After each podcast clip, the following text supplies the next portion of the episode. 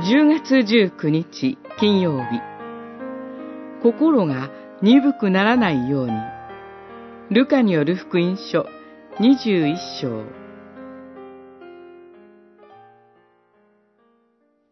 宝珠や深酒や生活の煩いで心が鈍くならないように注意しなさい。さもないと、その日が不意に罠のようにあなた方を襲うことになる。二十一章三十四節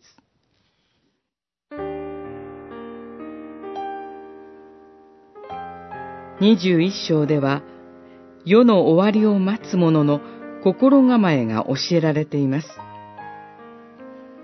主イエスの願いは、心が鈍くならないように注意しなさいということです。さもないと、その日が不意に罠のようにあなた方を襲うことになる、と続きます。その日は終わりの日であり、週末は不意に罠のように襲ってくると言われます。世の終わりは神ご自身が決めておられることです。けれども、それがいつ来るのかは教えられていません。ですから、それが不意に来るというのは頷けます。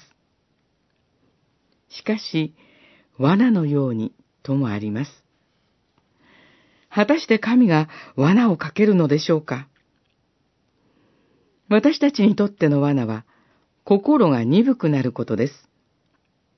信仰的な感覚が麻痺していることだと言えるでしょう。週末を語っているのは他ならぬ神の御言葉です。それにもかかわらず、人の思いによって神の教えを退けるところに私たちの鈍さがあります。終わりの日に、主イエス・キリストは確かに来られます。人の子の前に立つことができるように、いつも目を覚まして祈りなさい。